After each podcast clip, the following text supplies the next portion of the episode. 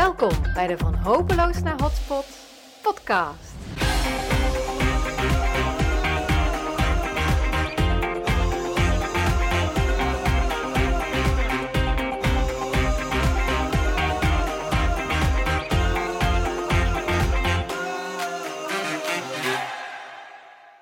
Hoi, welkom bij de 16e aflevering van de Van Hopeloos naar Hotspot podcast. Ik ben je host, Sandra Poelman, en ik ben eigenaar van adviesbureau Glowing Places voor stedelijke transformatie en nieuwe economie. Zoals je waarschijnlijk weet ben ik een herontwikkelaar in hart en nieren en vind ik het geweldig om binnenstedelijke gebieden nieuw leven in te blazen, van hopeloos naar hotspot. Dat doe ik als kwartiermaker en projectmanager van grote binnenstedelijke gebiedsontwikkelingen. En aangezien ik kennisdeling ook heel belangrijk vind en ook fijn om te doen, verzorg ik deze podcast, ben ik als spreker te boek en deel ik de fijne kneepjes van het vak in mijn boek met de gelijknamige titel Van Hopeloos naar Hotspot. Vandaag heb ik weer een hele speciale gast voor je klaarstaan, want deze aflevering staat geheel in het teken van ontspannen leiderschap. We hebben een geweldige gast die directieteams en management opleidt, zodat ze beter leiding geven en de samenwerking in teams veel meer ontspannen en vanzelfsprekend gaat. En hoe welkom is het voor ons om daarover te leren? Want ja, zoals je weet bij stedelijke ontwikkeling gaat het altijd om super multidisciplinaire projecten. En je werkt samen in grote teams, vaak meerdere teams naast elkaar. En de leiders van die teams zijn, ja, net als ik eigenlijk, vaak vakmensen die zijn opgevallen, die gepromoveerd zijn, die leiding geven, maar die daar helemaal de opleiding niet voor hebben gehad. Dus ja, tegelijkertijd moeten ze juist leiding geven aan die multidisciplinaire teams. En hoe vaak komt het dan voor dat er ergens wrevel zit, dat het niet lekker loopt, dat het altijd dezelfde zijn die aan het woord zijn. Kortom, dat je het gevoel hebt dat je met elkaar niet het optimale uit de samenwerking haalt. Nou, gelukkig kunnen we vandaag ons licht opsteken bij Aniek Oost, die ons lekker praktisch en to the point, want zo ken ik haar, op dit vak gaat inspireren. Aniek, hartelijk welkom in de podcast. Super bedankt, dankjewel voor de uitnodiging. Superleuk dat ik aanwezig en te gast mag zijn.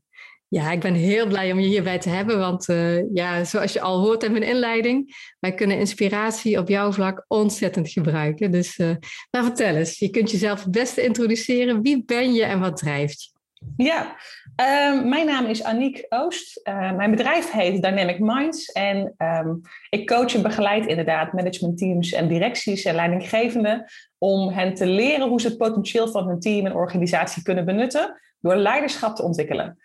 Ik doe dat niet alleen. Ik heb ook een team om me heen met ook andere coaches die bijvoorbeeld ook medewerkers coachen, zodat we die hele organisatie kunnen helpen. En een team achter de schermen wat er ook in ondersteunt. En juist die praktische kant van dat leidinggeven, dat vinden we mega interessant en daar helpen we organisaties super graag bij.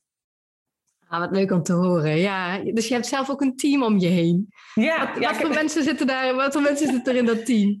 Ja, het leuke is zelfs dat het allemaal virtueel werk is. Hè? Zoals heel veel mensen tegenwoordig echt steeds meer gedwongen zijn om ook virtueel te werken.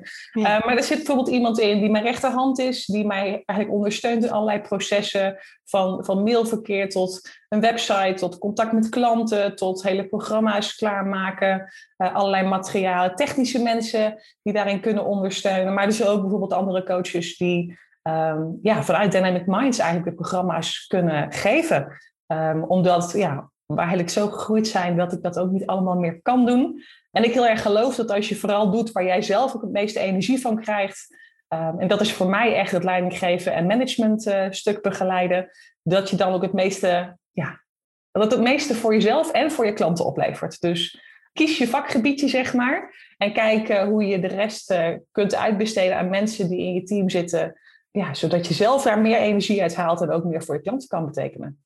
Ja, daar hoor ik al een heel stukje wijsheid aan doorklinken. Hè? Dus doe vooral waar je goed in bent. En ik zit even te denken, dus jouw stuk zit echt op het leiding geven. En waar komt dat vandaan? Weet je dat van jezelf? Waar dat vandaan komt? Waarom dat voor jou je speciale interesse heeft? Dat is een hele goede vraag eigenlijk. Ik merk wel dat ik altijd van kleins af aan wel altijd beelden had bij hoe ik altijd dacht dat het slimmer en beter kon en hoe groepen werkten en dat ik daar altijd wel heel erg mee bezig was. En dat ik ook altijd wel, ik heb altijd wel ideeën over ja, hoe het beter kan en hoe het leuker kan en hoe het samen kan ook vooral. Want dat vond ik ook altijd heel erg interessant. Van, hey, hoe kunnen we het ook echt samen met elkaar beter realiseren? Ja. Dat maakte eigenlijk dat ik gaandeweg mijn opleidingen en dergelijke gewoon ben gaan doen waar ik energie van kreeg. En ja, eigenlijk op die manier een heel scala aan opleidingen heb gedaan. De psychologie, groepsdynamiek, leiderschap. Om mezelf daarin te ontwikkelen. En nou ja, dat ben ik dus ook in mijn werk gaan doen. Ja, en ja, je hebt al een beetje verteld over wat je doet. Maar kun je ons daar iets meer over vertellen van hoe je zeg maar, organisaties verder helpt die worstelen met het ontspannen, samenwerken en met leiderschap? Ja, zeker. Nou, wat denk ik gewoon het startpunt vaak is dat organisaties zich steeds meer realiseren dat stilstand achteruitgang is. Alleen mensen zijn gewoontedieren. Dus dat betekent dat, leuk dat we moeten veranderen als organisatie, maar als een organisatie moet veranderen, moeten eigenlijk de mensen veranderen. En als mensen gewoontedieren zijn, dat herken je vast. Iedereen die luistert herkent dat vast ook wel bij zichzelf of deze organisatie. Hè, van, ja, we willen toch graag dezelfde dingen blijven doen. Dus waar ik organisaties mee help, is om eigenlijk de sleutelspelers, die leidinggevende, maar het kan ook een directeur zijn, hoe ze dat gedragsveranderingsproces eigenlijk kunnen begeleiden. Dat begint bij henzelf. Hè? Dus hoe zit je zelf in je communicatie naar mensen? Hoe ga je met je team om? Hoe stuur je hen aan? Hoe zorg je ervoor dat zij ook doen wat ze zeggen bijvoorbeeld?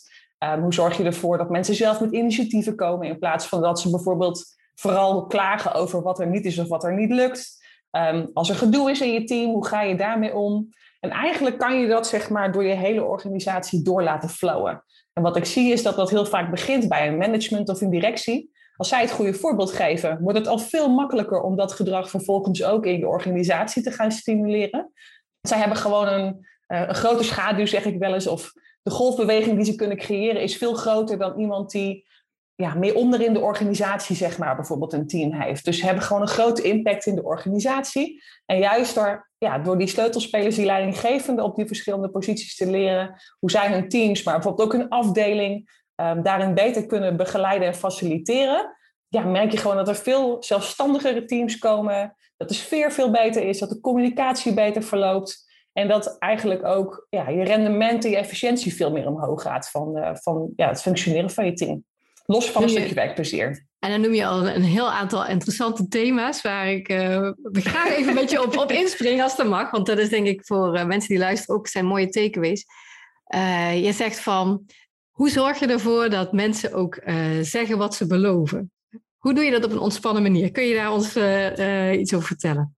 Wat heel vaak fout gaat, is dat we afspraken maken. En die afspraken zetten we op papier, of het nou digitaal is of letterlijk op papier. Misschien hangen we ze ergens op of we bewaren ze op de computer of ergens in een cloud. En dan gaan we vaak weer aan het werk. En wat heel vaak heel belangrijk is, is dat we afspraken maken waar iedereen het mee eens is. Dus wat jij al zei, hè, van 3 mensen spreken zich uit van de 10. En nou, ja, dat zijn dan de afspraken. Het is belangrijk dat iedereen zijn consensus geeft op de afspraken. Hè, dus dat we echt met elkaar bepalen, is iedereen hiermee akkoord? Ga je hiermee akkoord in het belang van het team? Heel vaak vragen we namelijk, wat wil jij en wat wil jij? Nee, wat gaan we doen in het belang van het team? Het team moet eigenlijk centraal staan. En vervolgens, als je die afspraken hebt gemaakt, is het belangrijk om ze op te volgen. Ik wil je graag een klein voorbeeldje geven van hoe het op mijn vakantie eraan toe ging in het zwembad. Omdat het denk ik heel mooi illustreert. Mensen snappen meteen hoe het zit als ik dat voorbeeld geef. Super, altijd fijn voorbeeld, ja. Want ik denk dat iedereen het wel herkent. Misschien op vakantie, maar ook als je gewoon naar het zwembad gaat. Dan hangt daar vaak zo'n bord waarop staat wat de spelregels in het zwembad zijn. Heb je zo'n bord wel eens gezien van wat daar dan op staat? Zeker, tuurlijk. Wat staat er bijvoorbeeld op zo'n bord? Niet in het ondiepe duiken bijvoorbeeld. Ja, exact. Nou, in dit geval stond, bij mij op vakantie hadden we ook een zwembad. Daar stond inderdaad ook niet duiken, geen ballen meenemen en daarmee gooien bijvoorbeeld. Allemaal van dat soort voorbeelden. En gewoon iets over mij. We hadden een relaxvakantie, maar 2 weken relaxen is voor mij, daar maak je mij doodongelukkig mee. Hè? Dus ik ga dan het liefst op een gegeven moment wel doen. En ik ga dan zwemmen bijvoorbeeld. Dus ik trouwens, ja. Dus ik moet even wat gaan doen. Laat me even zwemmen en de rest van de dag ben ik gewoon echt een leuker mens en zit ik ook beter in mijn vel. Dus dat werkt voor mij heel goed. Dat is voor mij eigenlijk ontspannen. En ik lig in dat zwembad al 's ochtends vroeg. En er lopen eigenlijk al allemaal kinderen met ballen, met duikbrillen, et cetera. Het grappige is dus, is dat we kunnen zo'n bord ophangen aan, bij de entree van het zwembad. En dat zul je vast ook herkennen bij gebouwen. Hè? Van je kunt afspraken maken als je een pand hebt of een regio. Je kunt de afspraken ophangen. Maar we zullen ook iets moeten doen met het opvolgen van die afspraken. Want als we dat niet doen, dan is zo'n bord met afspraken, met regels, dus eigenlijk doelloos. En dat was in dat zwembad dus heel duidelijk merkbaar. Dus ja, goed, de ballen vlogen me af en toe om de oren.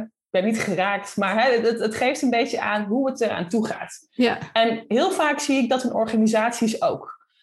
We maken afspraken en we komen er eigenlijk niet echt goed op terug. Dus het is niet zo dat we dan een volgende meeting zeggen van... hey, deze afspraken hebben we vorige keer gemaakt. Die afspraken hebben we ook gewoon heel concreet gemaakt. Hè? Dus nou ja, smart zeggen sommige mensen wel eens van... Ja. Hey, wie gaat wat doen en wanneer is het af? En nou ja, goed, dat gebeuren...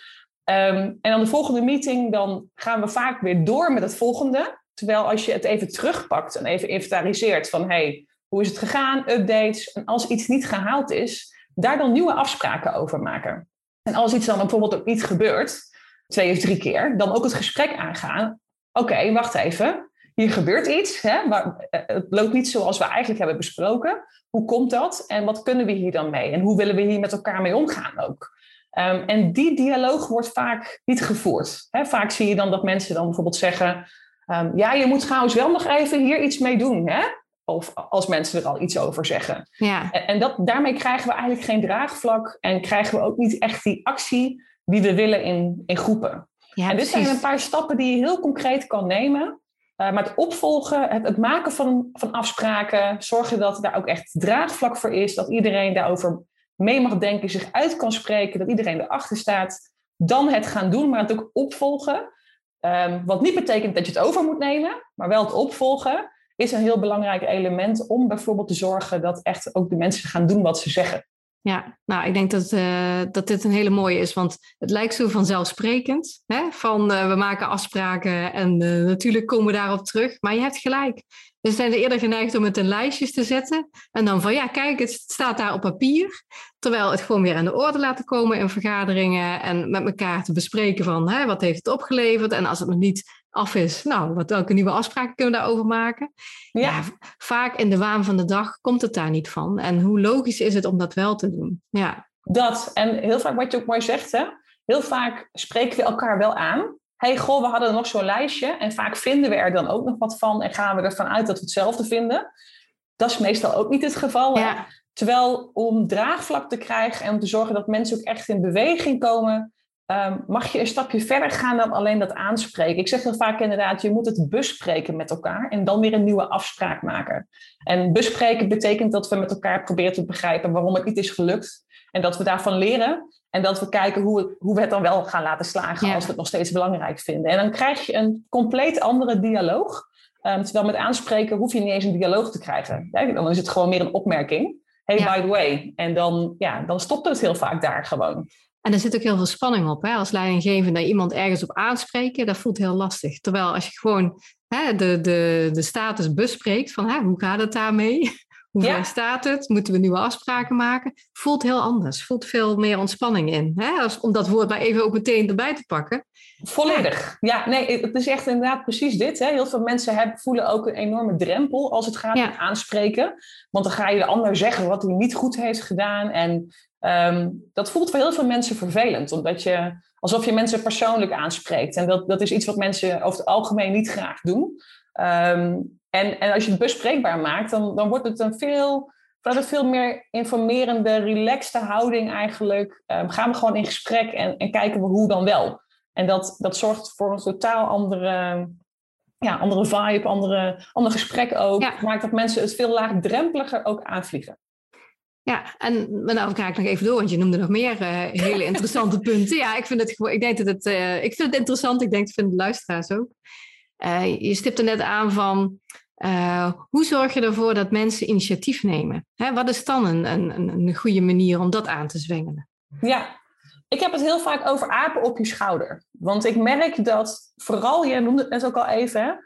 Mensen die vakmensen zijn en doorgroeien naar leidinggevenden hebben het grote voordeel dat ze als geen ander weten hoe het vak werkt, hè, wat erbij komt kijken. Ze hebben ook een mega groot nadeel. En dat grote nadeel is dat ze ook precies weten hoe dat werkt. Dus hè, het voordeel is ook een valkuil tegelijkertijd. Want wat ik vaak zie is dat mensen die heel goed weten hoe het werkt, soms ook geneigd zijn om het even zelf te doen. Want ik doe het even zelf, het is toch zo gepiept, dan gebeurt het tenminste goed. Ik heb het eigenlijk altijd al zo gedaan of überhaupt altijd zo al gedaan.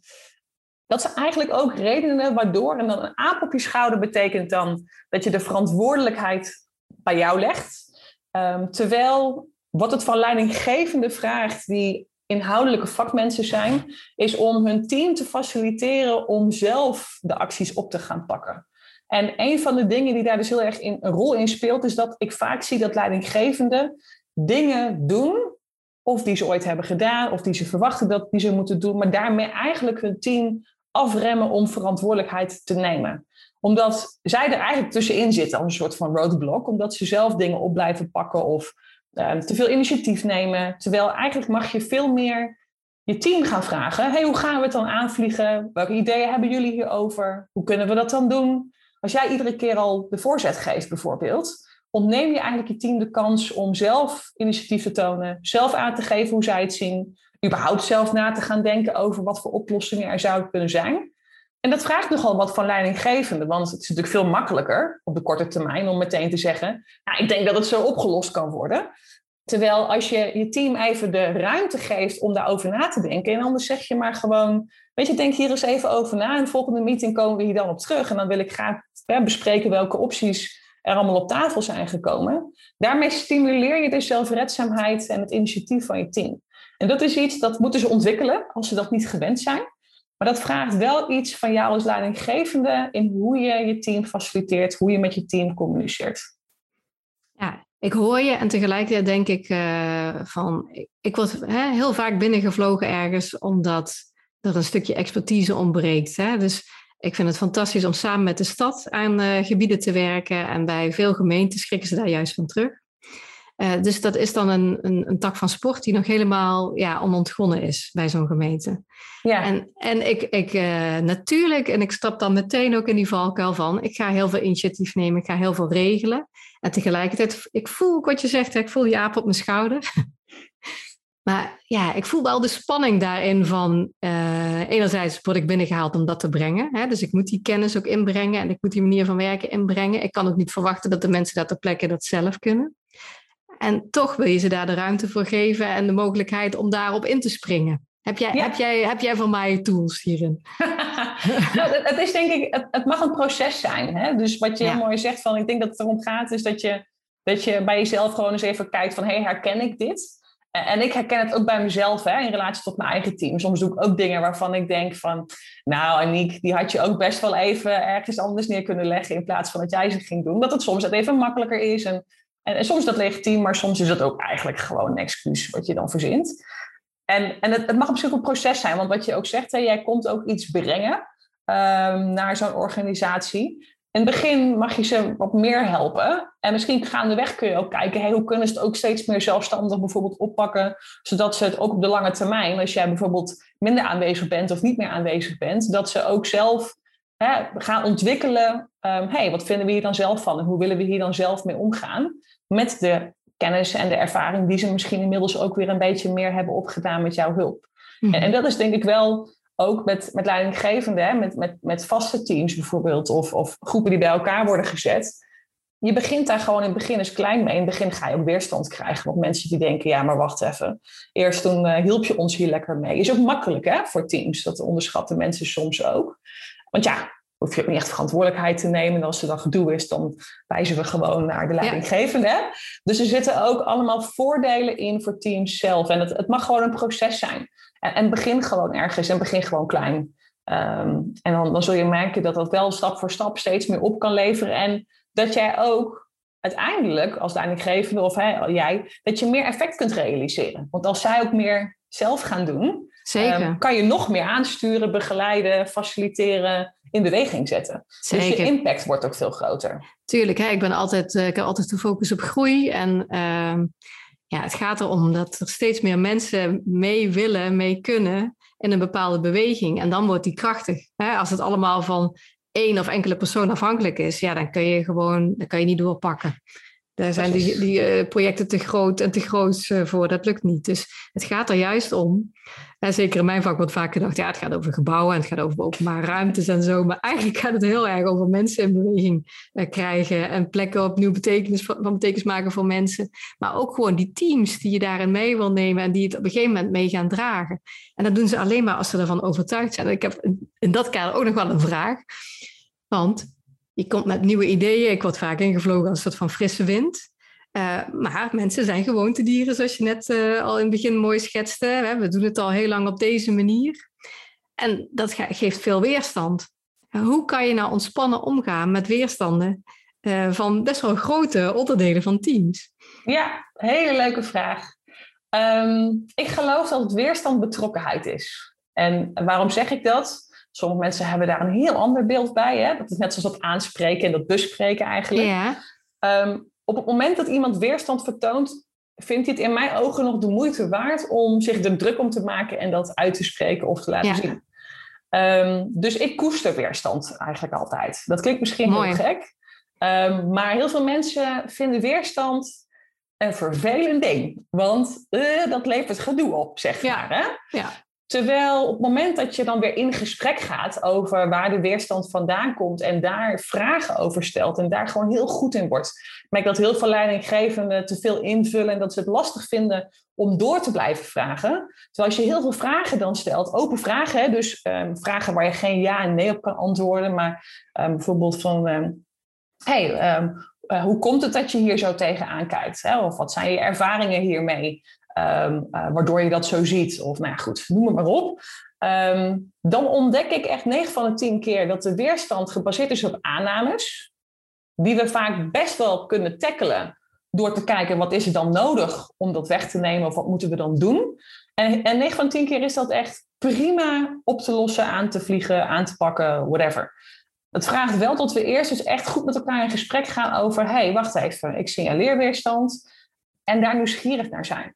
He, dus dat je dat eigenlijk gaat omarmen, die weerstand. En dat je je daarin wil verdiepen. Hoe gek dat ook klinkt. Want de meeste mensen denken ver hier vandaan. Mm-hmm. Maar ga daar juist naartoe. En ga in gesprek. En waarom koester die betrokkenheid die erin verscholen zit? Want eigenlijk geeft iemand aan, hey, I care. He, ik vind het belangrijk. Ja. Alleen ik kan me hier niet in vinden. Belangrijk is dan wel weer dat het altijd draait om, hey, hoe kan het in het belang van het team of van het project zijn? Want soms merk ik dat weerstand gaat draaien om individuele dingen. Ja. En heel eerlijk, ze zeggen wel eens, there's no I in team. In een steeds individualistischere maatschappij lijkt het soms ook om, wat wil jij en wat wil jij te draaien? En daar draait het niet om volgens mij, als je met elkaar samenwerkt. Hoe gaan wij dit met elkaar doen? En wat hebben we dan samen nodig? En de beren die op de weg die jij ziet, hoe kunnen we daarmee omgaan? En zijn dat beren die andere mensen ook herkennen?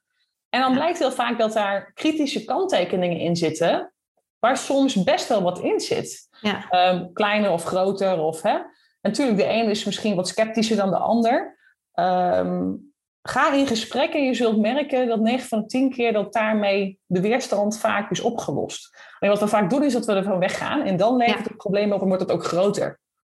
Ja, ik vind het echt een hele mooie takeaway. Dus zie weerstand als betrokkenheid en ga er dan over in gesprek in de manier van, ja, hoe kunnen wij hier samen mee verder? Ja. Nou, mooi. Ga ik ook meteen ook weer toepassen en zo. Wat dat betreft lijkt het wel bijna een consult. Het is wel hilarisch dit. Ja, maar het is gewoon mooi, want je wil het allemaal zo goed doen. En ik denk, iedereen wil het heel erg goed doen. Alleen, er zijn zo van die dingetjes die onbesproken blijven of onaangeraakt. Of inderdaad weerstand, hè, ervan weggaan. Herkenbaar. Klinkt ook wel een beetje als, in mijn vak zeg ik vaak van, als er ergens een crisis is, hè, leegstand, achteruitgang, vaak crisis. En dan zie je mensen ervan terugdeinzen. Ja. En ik heb altijd zo'n natuurlijke neiging van, ja, daar juist naartoe en dan door die crisis heen grijpen. En dan kan ik ook werkelijk geweldige resultaten bereiken met mensen, omdat we de moed hebben om het gewoon aan te pakken. Weet je wel? En dit is een hele mooie die je noemt. Mag ik daar even op inspringen? Zeker, natuurlijk. Want wat je zegt, wat we heel vaak doen, omdat we houden niet van gedoe. Laten we eerlijk zijn, toch? Gedoe, brrr, weet je, dat is wel een beetje lastig en onhandig. En hoe moet je dan reageren? En ik merk dat veel mensen het gedoe uit de weg gaan. Of potentieel gedoe. Het hoeft nog niet eens per se gedoe te zijn. Denken dat het gedoe wordt. Of zien dat het gedoe wordt. Kan al genoeg zijn om ervan weg te gaan. En wat heel goed is om te begrijpen. Is dat zeg maar, teams kun je vergelijken met een ijsberg. En ijsbergen, als je die ziet in water. Dan zit het kleinste gedeelte van de ijsberg eigenlijk boven water. En het grootste deel van de ijsberg zit onder water. Ja. En zo werkt het gedrag in groepen en teams werkt ook zo. Dus boven water zie je een deel van het gedrag. Dus je ziet letterlijk bepaalde dingen gebeuren in een team of in een afdeling of in een groep. Maar onder water, dat zijn gedachtes en aannames en gevoelens die je ook ziet gebeuren. Die zijn niet altijd even tastbaar zoals wat mensen letterlijk zeggen bijvoorbeeld. Maar iedereen, hè, als je in een groep komt, soms kan je in een groep komen en dan denk je al meteen, oh, ik heb een knoop in mijn maag, zeg maar. Ja. Of, oh, dit voelt helemaal niet lekker. Heb ik ook wel eens gehad dat ik dan teams aan het coachen was en dat ik echt dacht, mijn god zeg, als ik zou mogen kiezen, zou ik nu het liefst vertrekken. Ja. Dat zegt iets. Niet waar is hier de nooduitgang? Nou ja, ik ga dan niet echt, maar het geeft iets aan over de veiligheid van zo'n groep op dat moment. Ja. En juist wanneer je dat voelt, is het superbelangrijk dat je als leidinggevende krachtig wordt en beter wordt, vaardig wordt in hoe je daarmee om moet gaan. En eigenlijk is het belangrijk om stukjes van die ijsberg onder water, boven water te krijgen. Ja. En dat kan je eigenlijk alleen maar doen door er juist naartoe te gaan en het bespreekbaar te maken. En natuurlijk, dat zijn vaardigheden en die vaardigheden kun je ontwikkelen. Godzijdank, hè. Er is nog hoop, zal ik maar zeggen. Maar het is, daar kan je gewoon beter in worden. Alleen het punt is, dat mag je dan dus leren en ontwikkelen. En wat je al zei aan het begin, hè, heel vaak... de meeste leidinggevenden, die worden leidinggevende omdat ze supergoed zijn in hun vak. Niet omdat ze een training leiderschap hebben gevolgd. Of in ieder geval een praktische training. Dus hoe vlieg je dat nou aan? Als ze al een training volgen, is het vaak een hele theoretische training. Hè? Dus dan krijg je 10 theorieën. Nou, volgens mij met 10 theorieën word je niet per se beter in het leiden van je team of het voeren van meetings. En dus is het zo belangrijk om die leidinggevende dat te leren en te laten ontwikkelen daarin. Ja. Ja, zeker. Nou, ik zie ook een heel mooi bruggetje naar de derde vraag die ik had voorbereid. We hebben tussendoor heel veel dingen besproken. Maar dat is denk ik alleen maar goed. Kun jij teams benoemen die zijn opgebloeid naar jouw leiderschapstrainingen, hè? En managers en managementteams? Hoe stond het ervoor toen je begon en wat heb je kunnen bereiken? Ja, ik zal gewoon een paar teams even schetsen van wat gebeurt er dan. Hè? Waar we heel vaak mee aan de slag gaan zijn dus niet zozeer de teams zelf, maar de leidinggevende van de teams om de leidinggevende te leren hoe zij de teams beter kunnen faciliteren. Ja. Dus eigenlijk pak je de sleutelspeler aan die daar een belangrijke invloed in heeft. En soms hebben we ook wel eens een teamsessie waarin we dan de leidinggevende ondersteunen of een stukje helpen daarin. Maar eigenlijk coachen en trainen we dan de sleutelspelers, zeg maar. En dat betekent dat we ze eerst moeten gaan leren van oké, hoe werkt dat eigenlijk teamdynamiek en hoe kan je bepaalde dingen aanvliegen? Hoe ga je om met dat gedoe? Waar mag je de aap ook weer terugleggen bij je team? En allemaal van dat soort voorbeelden. En door ze daar heel vaardig in te maken, merk je dat in het begin geeft dat wat wrijving natuurlijk. Want dat team zit ineens zo van, maar wat doe jij ons nou aan? Hè? Wat gebeurt hier nou? We moeten ineens verantwoordelijkheid nemen en gaan doen wat we zeggen. Nou, wat een gedoe. Maar je merkt dat er steeds meer flow komt en dat er steeds meer gesprekken gevoerd worden. Dus dat problemen veel sneller gesignaleerd worden. Dat de sfeer veel beter is. Dat er veel meer op tafel komt. Dus we weten ook veel beter wat iedereen doet en waar iedereen mee bezig is en hoe we elkaar kunnen helpen. En er ontstaat eigenlijk ook veel meer rust in het team. En dat maakt dat mensen gewoon met meer plezier zeg maar, in dat team zitten. Maar ook als je veel beter van elkaar weet waar je mee bezig bent en hoe je elkaar kan helpen, ben je dus ook veel productiever. En een voorbeeld van de afgelopen tijd, bijvoorbeeld in een van onze leiderschapsprogramma's op dit moment, dat mensen ook zeiden die op vakantie gingen. Nou, eerder ging ik wel eens op vakantie en dan hield ik mijn hart vast voor als ik terugkwam. Want nou ja, dan moest de boel weer even opgepoetst worden, geregeld worden van wat er in de vakantie allemaal mis was gegaan. Ja, nu lopen teams gewoon eigenlijk als vanzelf door. En kan een leidinggevende terugkomen en zegt zo'n leidinggevende, ja, ik kom terug en ik had eigenlijk nog wel een week weg kunnen blijven, bij wijze van spreken. Hè? Dus ze worden zelfstandiger, nemen meer verantwoordelijkheid. Het loopt gewoon veel beter. En heel vaak gaat er ook heel veel tijd zitten in teams, in gedoe, het repareren van dingen die we niet besproken hebben of die we niet gesignaleerd hebben, van dat soort zaken. En dat scheelt gewoon echt een hele hoop als je dat met elkaar kan doen. Ja, goed te horen. En het is natuurlijk heel moeilijk om echt met voorbeelden te komen van een organisatie, want dat gaat niet. Ja. Dus... Misschien is het goed om gewoon te kijken van wat is de kern van jouw aanpak? Hè? Wat doe jij op hoofdlijnen? Ja. Nou, wat heel belangrijk is, wat ik heel vaak terugkrijg van leidinggevenden die in onze programma's zitten, is, iemand zei het zo mooi laatst, het is geen theoretische soep. Het is gewoon heel praktisch. Dus we gaan niet die 10 theorieën af, maar we nemen je echt mee in, hey, wacht even, hoe zorg je ervoor dat je niet bezig bent met brandjes blussen, maar dat je er echt meer boven kan gaan hangen? Als je die meeting hebt, hoe zorg je dan dat je die meeting zo insteekt dat die lekker loopt, dat iedereen meedoet, dat er gewoon goede resultaten behaald worden, dat mensen vervolgens doen wat ze zeggen. Echt die praktische kant. En ja, dat vinden mensen gewoon... ik merk dat mensen daar verbaasd over zijn. Mensen kunnen het niet zo goed geloven aan de voorkant, hè, want ze zijn zo gewend aan dat theoretische stuk. Mm-hmm. Maar dat is een heel belangrijke pijler in hoe we de dingen aanvliegen. En wat ook een heel belangrijk ding is, is dat mensen leren om het ook echt toe te passen dus in hun eigen praktijk. En heel vaak betrekken we ook de organisatie erbij. Dus... bijvoorbeeld de leidinggevende van een leidinggevende, dat kan een directeur zijn, maar ook een hogere manager, of bijvoorbeeld HR, die betrekken we ook bij zo'n ontwikkelprogramma, zodat ze ook in de organisatie een sparringspartner hebben, iemand om het erover te hebben, mee te monitoren, te sparren, dat soort zaken. Zodat het niet is van, iemand gaat nog even een training volgen en komt terug. Nee, hoe kunnen we zorgen dat het ook echt weer ingebed wordt en dat het opgevolgd wordt op de werkvloer. Ja. Dat is ook heel vaak een heel groot belangrijk element. En het gaat over enerzijds je persoonlijke leiderschap. Hè, hoe steek je als persoon in elkaar? Hoe doe je de dingen? Denk bijvoorbeeld ook aan die apen. Maar ook hoe werkt groepsdynamiek? En welke dingen kun je doen om die groep dan in beweging te krijgen? En hoe speelt communicatie daar een rol in? Dat zijn echt een aantal aspecten die eigenlijk altijd weer terugkomen, die het super praktisch maken, maar die het ook meer integreren op de vloer, zal ik maar zeggen. In plaats van, wat ik net zei, nou, ik ga even een training doen en dan kom ik weer terug en dan ga ik weer aan het werk. En dan, als je alleen die training doet en niemand is daar verder bij betrokken, dan kan het soms een beetje losse vlodder risico worden. Zeg. Ja. Nou ja, ik heb zo ontzettend veel trainingen gevolgd in mijn leven. En ik weet van, als je het niet meteen ook implementeert, dan gaat die kennis verloren. Je hoort het wel, het klinkt allemaal heel logisch, maar als je het niet implementeert, als je het niet eigen maakt, dan vervliegt het, zeg maar. Ja.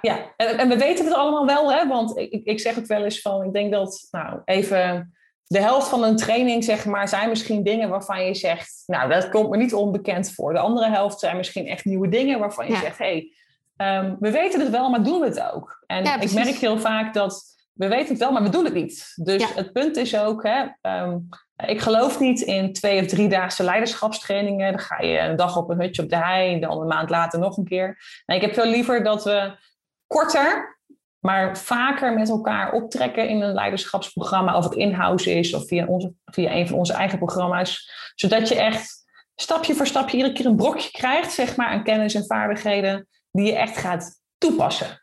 En dan halen we het net weer op en dan gaan we weer een volgend stapje maken. Zodat je er gewoon steeds vaardiger in wordt.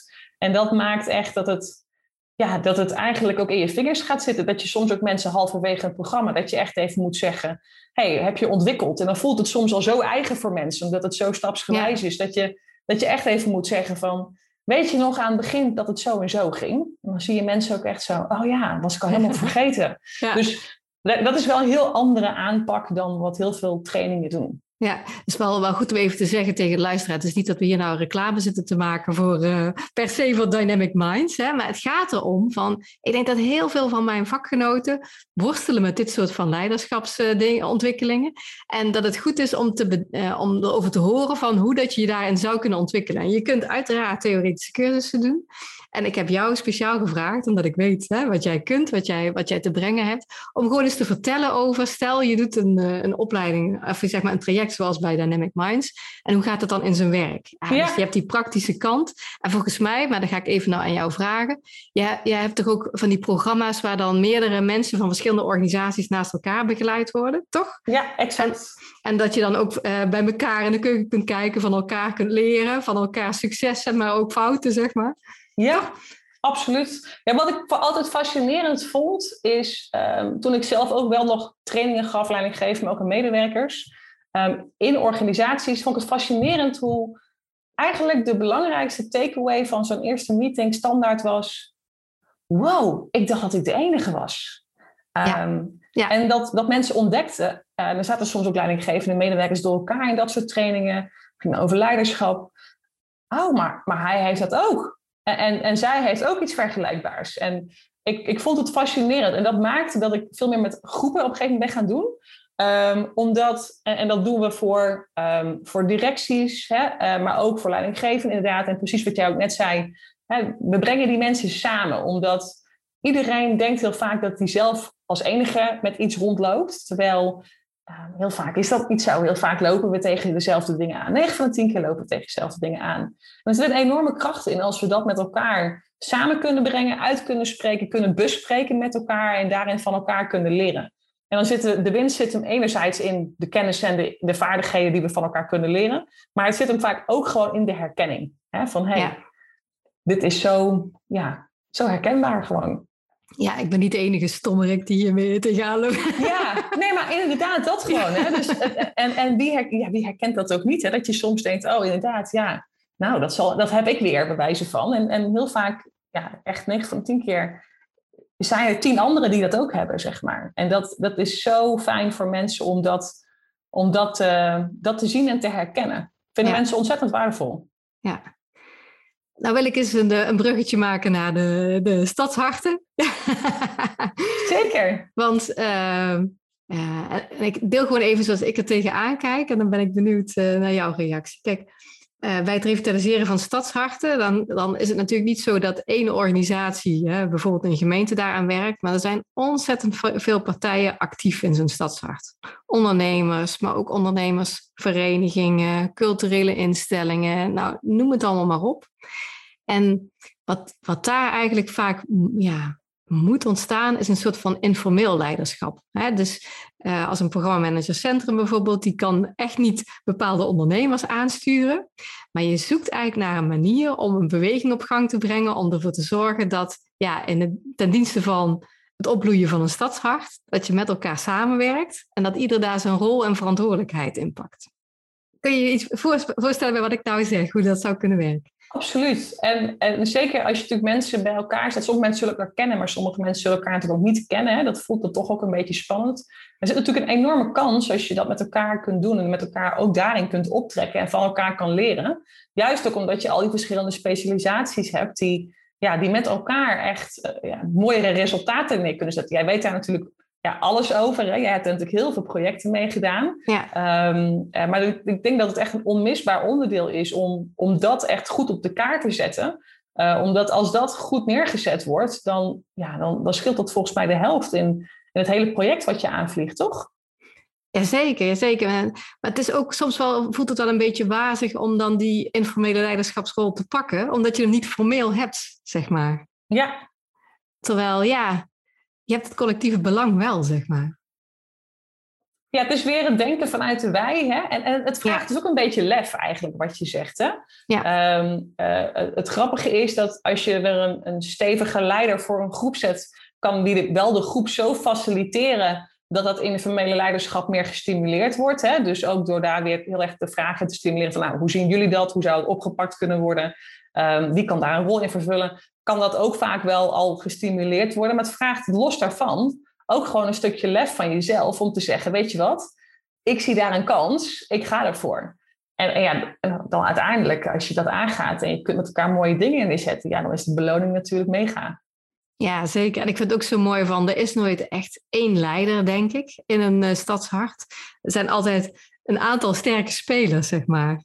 En zo gauw als die sterke leiders elkaar kunnen vinden en elkaar ook wat gunnen, hè? Een bepaalde ruimte en samen de schouders eronder. Dan heb je in die zin ook weer een soort van team, zeg maar. Wat samen hele mooie dingen kan doen. En ik vind het zo bijzonder, jij zegt ook toen straks van, we zijn een individuele maatschappij aan het worden, hè? En ik zie juist overal de behoefte aan het collectieve. Hè? Dat we het gevoel hebben dat we ergens bij horen en samen ergens de schouders onder kunnen zetten. En ik heb het idee dat we op zoek zijn, ook in mijn vak, hè? In de herontwikkeling en in de stadsharten, van hoe dat we het beste samen kunnen doen. Ja. Nou, en ik denk in wat je zegt, hè, de individualisering van de maatschappij maakt dat die behoefte alleen maar groter gaat worden. Ik denk dat dat echt iets, ja, dat gaat nog ergens in de toekomst, zal dat alleen maar meer gaan schuren, zeg maar. En dat zal op een gegeven moment, zal het voor een omslagpunt, vermoed ik, zorgen. Maar wat wel goed is om te realiseren, denk vanuit wij. Hè, denk vanuit het project, denk vanuit het grotere belang in plaats van vanuit inderdaad je eigen belang. Want ja, dus ook allemaal persoonlijke belangen natuurlijk van organisaties die deelnemen. Maar onderschat niet het belang soms ook van iemand die dat proces faciliteert, zal ik maar zeggen. Omdat groepen ontwikkelen zich meestal niet zomaar vanzelf, zeg maar. Ja, ze ontwikkelen zich wel, maar dan kan het allerlei kanten op gaan, zeg maar. En je kunt dat wel deels faciliteren. Los van dat je aanspraak mag doen op natuurlijk de zelfredzaamheid en het initiatief van een groep. Maar je kunt dat aanzwengelen, dat wil ik eigenlijk te zeggen. En dan loopt het nog soepeler. En ja, hoe tof is het als je mensen daar vaardiger in kan maken? En los daarvan, heb wat lef af en toe. Hè? Durf die sprong te maken. En ja, wat je zegt, heel vaak zijn er ook heel veel informele leiders. Dus echt niet alleen maar dat de mensen die aangewezen worden de rol hebben. Dus die combinatie kun je echt goed benutten. Ja, en wat jij aansnijdt is ook al een belangrijk punt. Zo van, het kost gewoon tijd en energie en toewijding om dat collectief en dat gevoel van samen, hè, om dat op te bouwen. En vaak wordt vergeten om daar gewoon capaciteit en budget voor in te ramen, om daar iemand of een team voor aan te stellen. Ja, en het is zo ontzettend belangrijk. Ja, ik ben ook vaak bezig met broedplaatsontwikkeling. En als je niet oppast, een broedplaats, dat wordt dan gewoon een soort van bedrijfsverzamelgebouw, waar ieder zijn eigen toko heeft. En dat is hem dan. Terwijl wat je wil met een broedplaats is dat er onderlinge contacten zijn, dat er dynamiek is, dat daar mensen van buiten naartoe komen voor zakelijke events, voor exposities, voor uitwisseling, zeg maar. Dat het veel meer, ja, ik zit hier nou allemaal armgebaren te maken die je niet ziet op een podcast, maar dat het veel meer een dynamisch geheel wordt. En dat vereist een ander soort van leiderschap dan dat er een leegstandsbeheerder ruimtes verhuurt. Hè? Je hebt eigenlijk bijvoorbeeld een broedplaats-hostingpartij nodig die de juiste partij bij elkaar brengt. Die zorgt dat er ook bijeenkomsten zijn waar de community bij wordt uitgenodigd. Die een stukje marketing doet voor de plek. Die evenementen organiseert. Nou ja, zoals je hoort, dat is gewoon ook werk. Nou, ja, dat is precies wat je zegt. Hè? We onderschatten dat vaak. Dus we kijken heel erg naar de technische kant, zeg maar, van het verhaal. Hè? Van, nou, we zetten gewoon de goede poppetjes bij elkaar. Het is een beetje alsof je zegt, weet je zit dat nu ook bij het voetbal bijvoorbeeld. Kijk, ik weet niet of de voetballuisteraars tussen zitten, maar denk anders aan andere sport. Je kunt de beste spelers op één veld zetten in één team. Maar dat garandeert niet dat dat team ook succesvol gaat zijn. Precies, zeggen. En samenwerking en communicatie, ik noem het de olie in je motor. En je kunt ook een hele vette motor hebben, maar als je er te weinig olie in doet, of geen olie, of de verkeerde olie, dan doet die hele vette auto niet zo heel veel. Ja. En je kunt dus heel veel kwaliteit bij elkaar zetten, ook in zo'n stadshart. Help ze om die olie met elkaar te vinden, zal ik maar zeggen, en te worden. Zoek een partij die daarin kan ondersteunen, of wat dan ook, want het loont, zal ik maar zeggen. Hè? En wat jij precies ook zegt. Ja. Kijk niet alleen naar die harde kant, maar kijk ook naar die softe kant in de samenwerking. Omdat dat maakt dat alles beter loopt en dat je veel succesvoller kan zijn. Ja, nou ja, het is ook wel mooi, want vanuit mijn vakgebied de ruimtelijke ontwikkeling wordt al gauw alleen maar gedacht in stenen. Hè? En geld voor die stenen en dat het allemaal mooi uitziet. Ja. We hebben in onze opleidingen niet zo heel veel sjoegen meegekregen over die zachte kant van hoe het werkt qua samenwerkingen. Hoe dat je het collectief organiseert, zeg maar. Dat hebben wij niet meegekregen. En juist veel van mijn vakgenoten zitten aan het stuur bij revitalisering van stadsharten. Dat is wel grappig. Ja. Het is grappig eigenlijk hoe we zoveel focus hebben gelegd op dat ene aspect. Eigenlijk op dat hele gave team op het veld zetten en die hele vette auto. Maar dat we eigenlijk een aantal elementen komt ook steeds bij aandacht voor, laten we eerlijk zijn. Maar dat we die eigenlijk een beetje ondergeschoven kindje hebben gemaakt, zeg maar.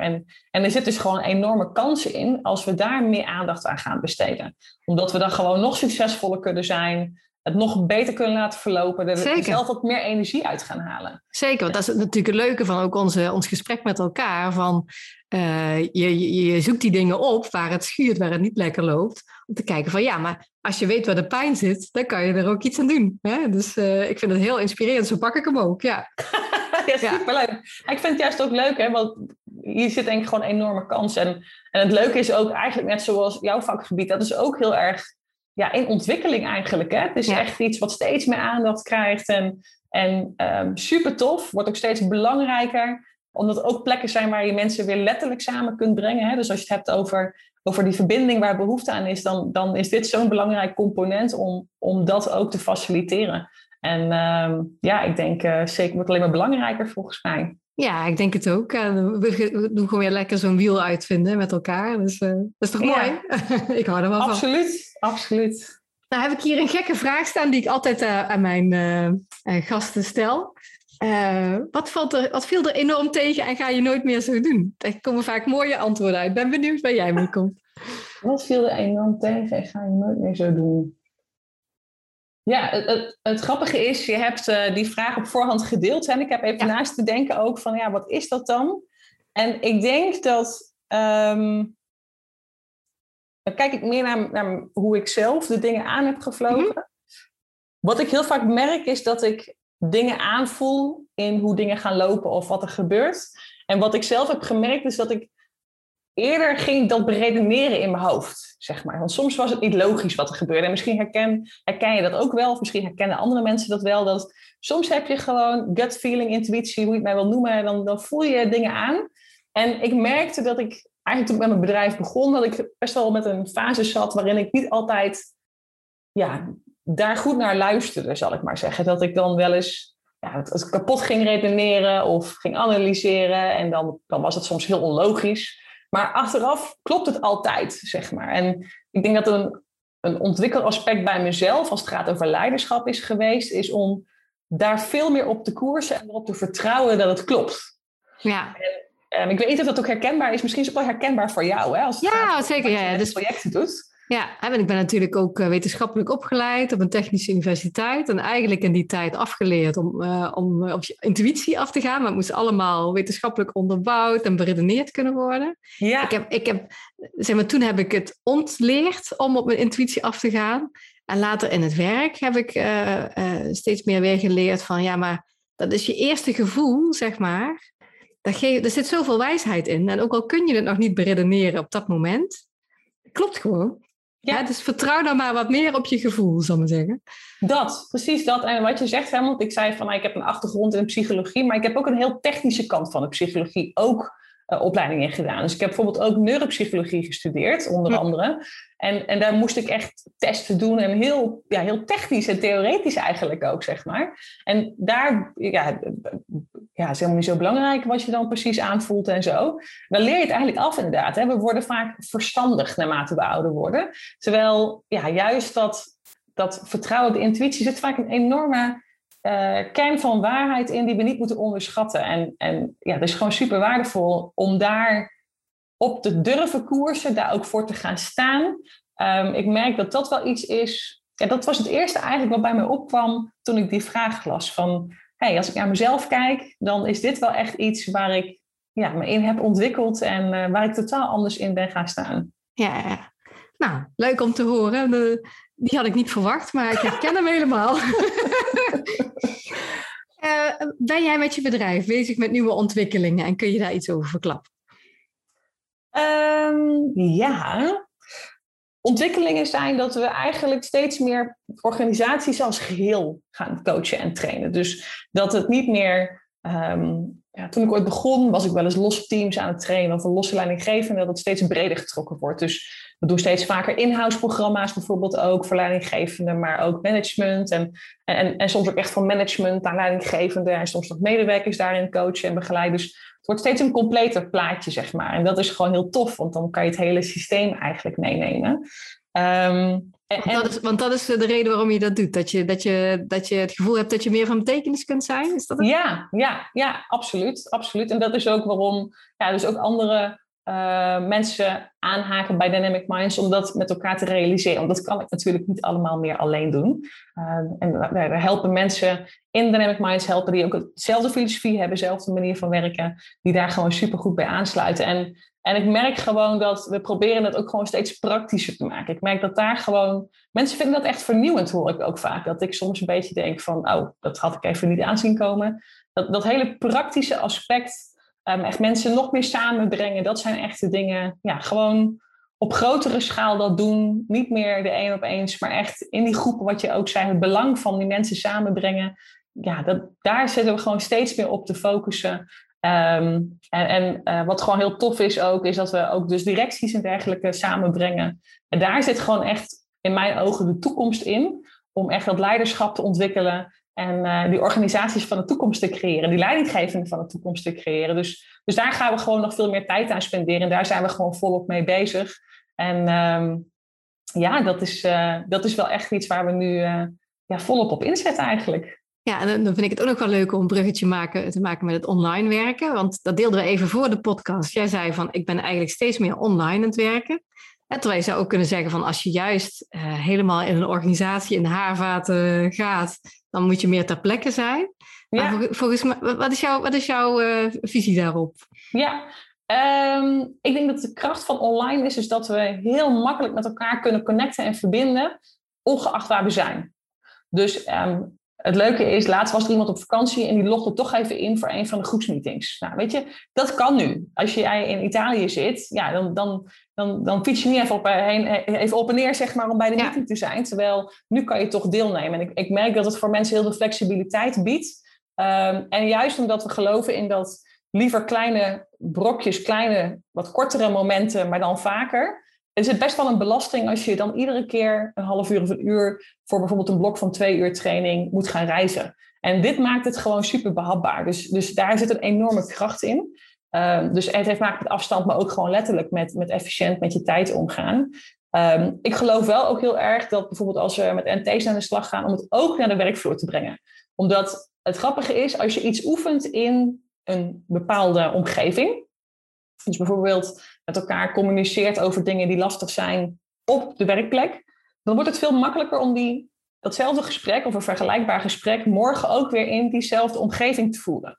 Terwijl als we al die gesprekken zeg maar in dat hutje op de hei voeren, hei-sessies. Mm-hmm. Ik heb wel eens gezegd, ik doe geen hei-sessies meer. Nee, ik doe eigenlijk nooit meer losse hei-sessies. Zo van, we doen even een dagje iets. Want daarna gaan we dan waarschijnlijk weer aan het werk. Dus het belangrijke is ook om het echt naar de werkvloer vaak te brengen.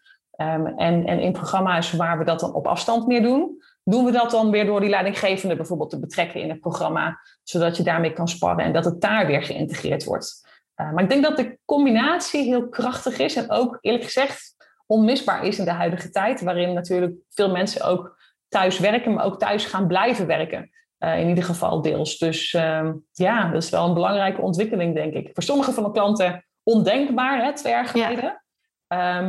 Maar ja, dat is denk ik wel iets wat corona heeft gebracht. Hè?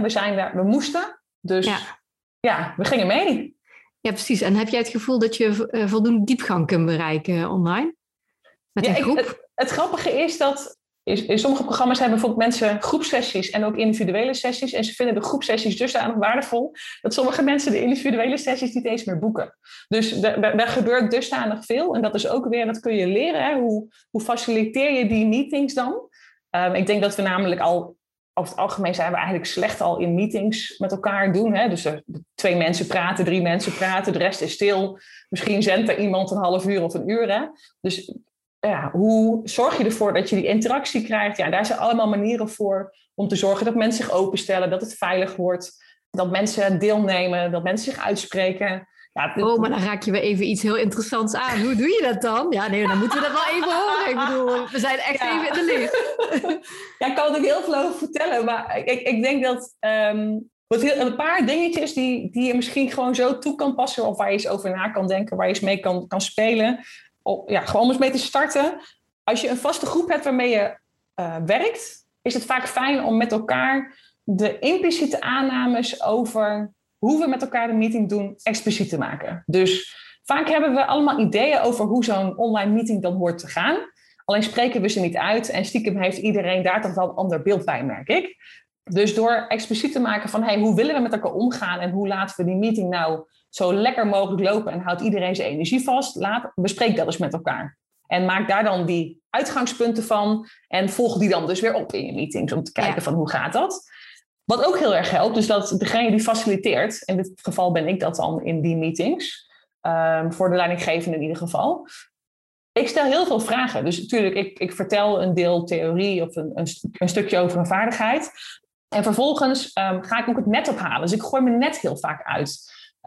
En dan vraag ik aan de groep, en dan kan je gebruik maken van de chat. Want als je 10 mensen in je groep hebt zitten, kan niet iedereen door elkaar heen praten. Hè? Maar iedereen kan misschien wel een reactie geven in de chat. Goh, hoe zou jij dit aanvliegen? Welke ideeën heb je hierover? En eventueel kun je daar dan weer uit mensen bijvoorbeeld even de ruimte geven om via de microfoon te reageren. Zo krijg je toch dat er heel veel interactie kan zijn.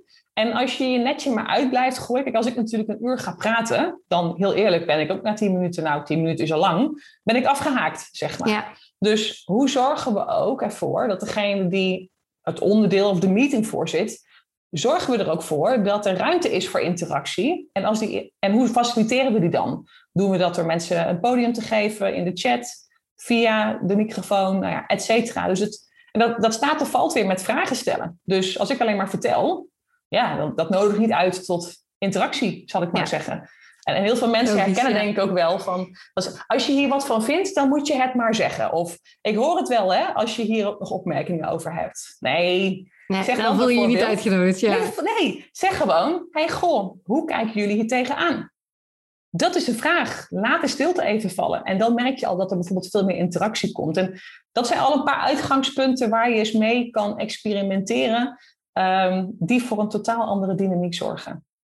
Ja, maar dat geldt voor online meetings en dat geldt evengoed voor live meetings, wat je nou zegt. Ja. Maar het erge was, we waren daar al super slecht in, merkte ik vaak. Hè? Dus de live meetings waren vaak ook al hele verhalen en veel zenden. Zeker. Maar ik denk dat als we live komen, dan moeten we eraan wennen dat we niet even iets in de chat kunnen zetten. Oh, ook waar. Alleen het grappige is, daar kun je natuurlijk wel iedereen zien. Dus eigenlijk, en met alle kleine schermpjes zie je vaak toch een stuk minder non-verbaal. Ja. En als we live zijn, daar schakelen we heel erg ook op het non-verbaal.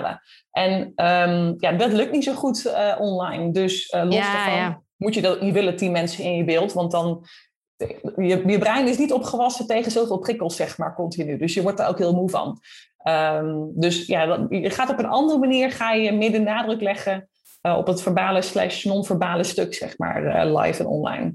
Ja, en ik hoorde je ook eerder zeggen van, je doet veel mensen online, maar af en toe ontmoet je ze ook live. Ja. Want dat is dan toch anders. Dan maak je even een andere connectie met elkaar dan wanneer het alleen maar online is. Hè? Exact. Dus zelfs de online groepen. De afgelopen jaren, we hadden het toevallig inderdaad zo straks even over. Eén groep is nu volledig online geweest, maar die gaan elkaar toch ook even ontmoeten. Dat is gewoon fijn. Geeft even een ander gevoel. Ja, voor mensen voelt dat toch ook vaak even vertrouwder. Is ook wel misschien een beetje spannend als je elkaar natuurlijk nog niet hebt gezien live. Maar het zorgt vaak voor extra, gewoon een goede sfeer. En het is gewoon fijn als mensen elkaar ook op die manier kunnen ontmoeten. En gelukkig kan dat weer steeds meer. Ja, zeker. Het zorgt gewoon voor een goed gevoel. En weet je nog, we hadden het er straks over intuïtie, hè? Op je gevoel afgaan. En ik denk dat echt connecten, live connecten, heel belangrijk is om het goede gevoel met elkaar te hebben. Ja, en de en kan gewoon super sterk zijn. Ja, en dat we daarna alweer de inhoud in kunnen en aan het werk en aan de slag. Maar dat je ook, dat gevoelsaspect is ook hartstikke belangrijk in de samenwerking. Hoe kunnen mensen kennis nemen van jouw activiteiten? Vertel. Waar ik veel te vinden ben is LinkedIn. Dus dan kan je me op mijn naam daar vinden. En we hebben een website, dynamicminds.nl, waar je ook allerlei informatie kan vinden als mensen meer zouden willen weten. Ja, en natuurlijk zet ik het ook in de beschrijving erbij van de podcast. En dan ben ik nog wel nieuwsgierig. Heb jij vanuit jouw perspectief, van ontspannen leiderschap, een gouden tip voor stadsharten die kampen met leegstand? Ik denk dat een cruciale factor, we hadden het daar net al heel even over. Hè? Ga niet alleen op zoek naar de oplossing, maar zoek de verbinding met elkaar op.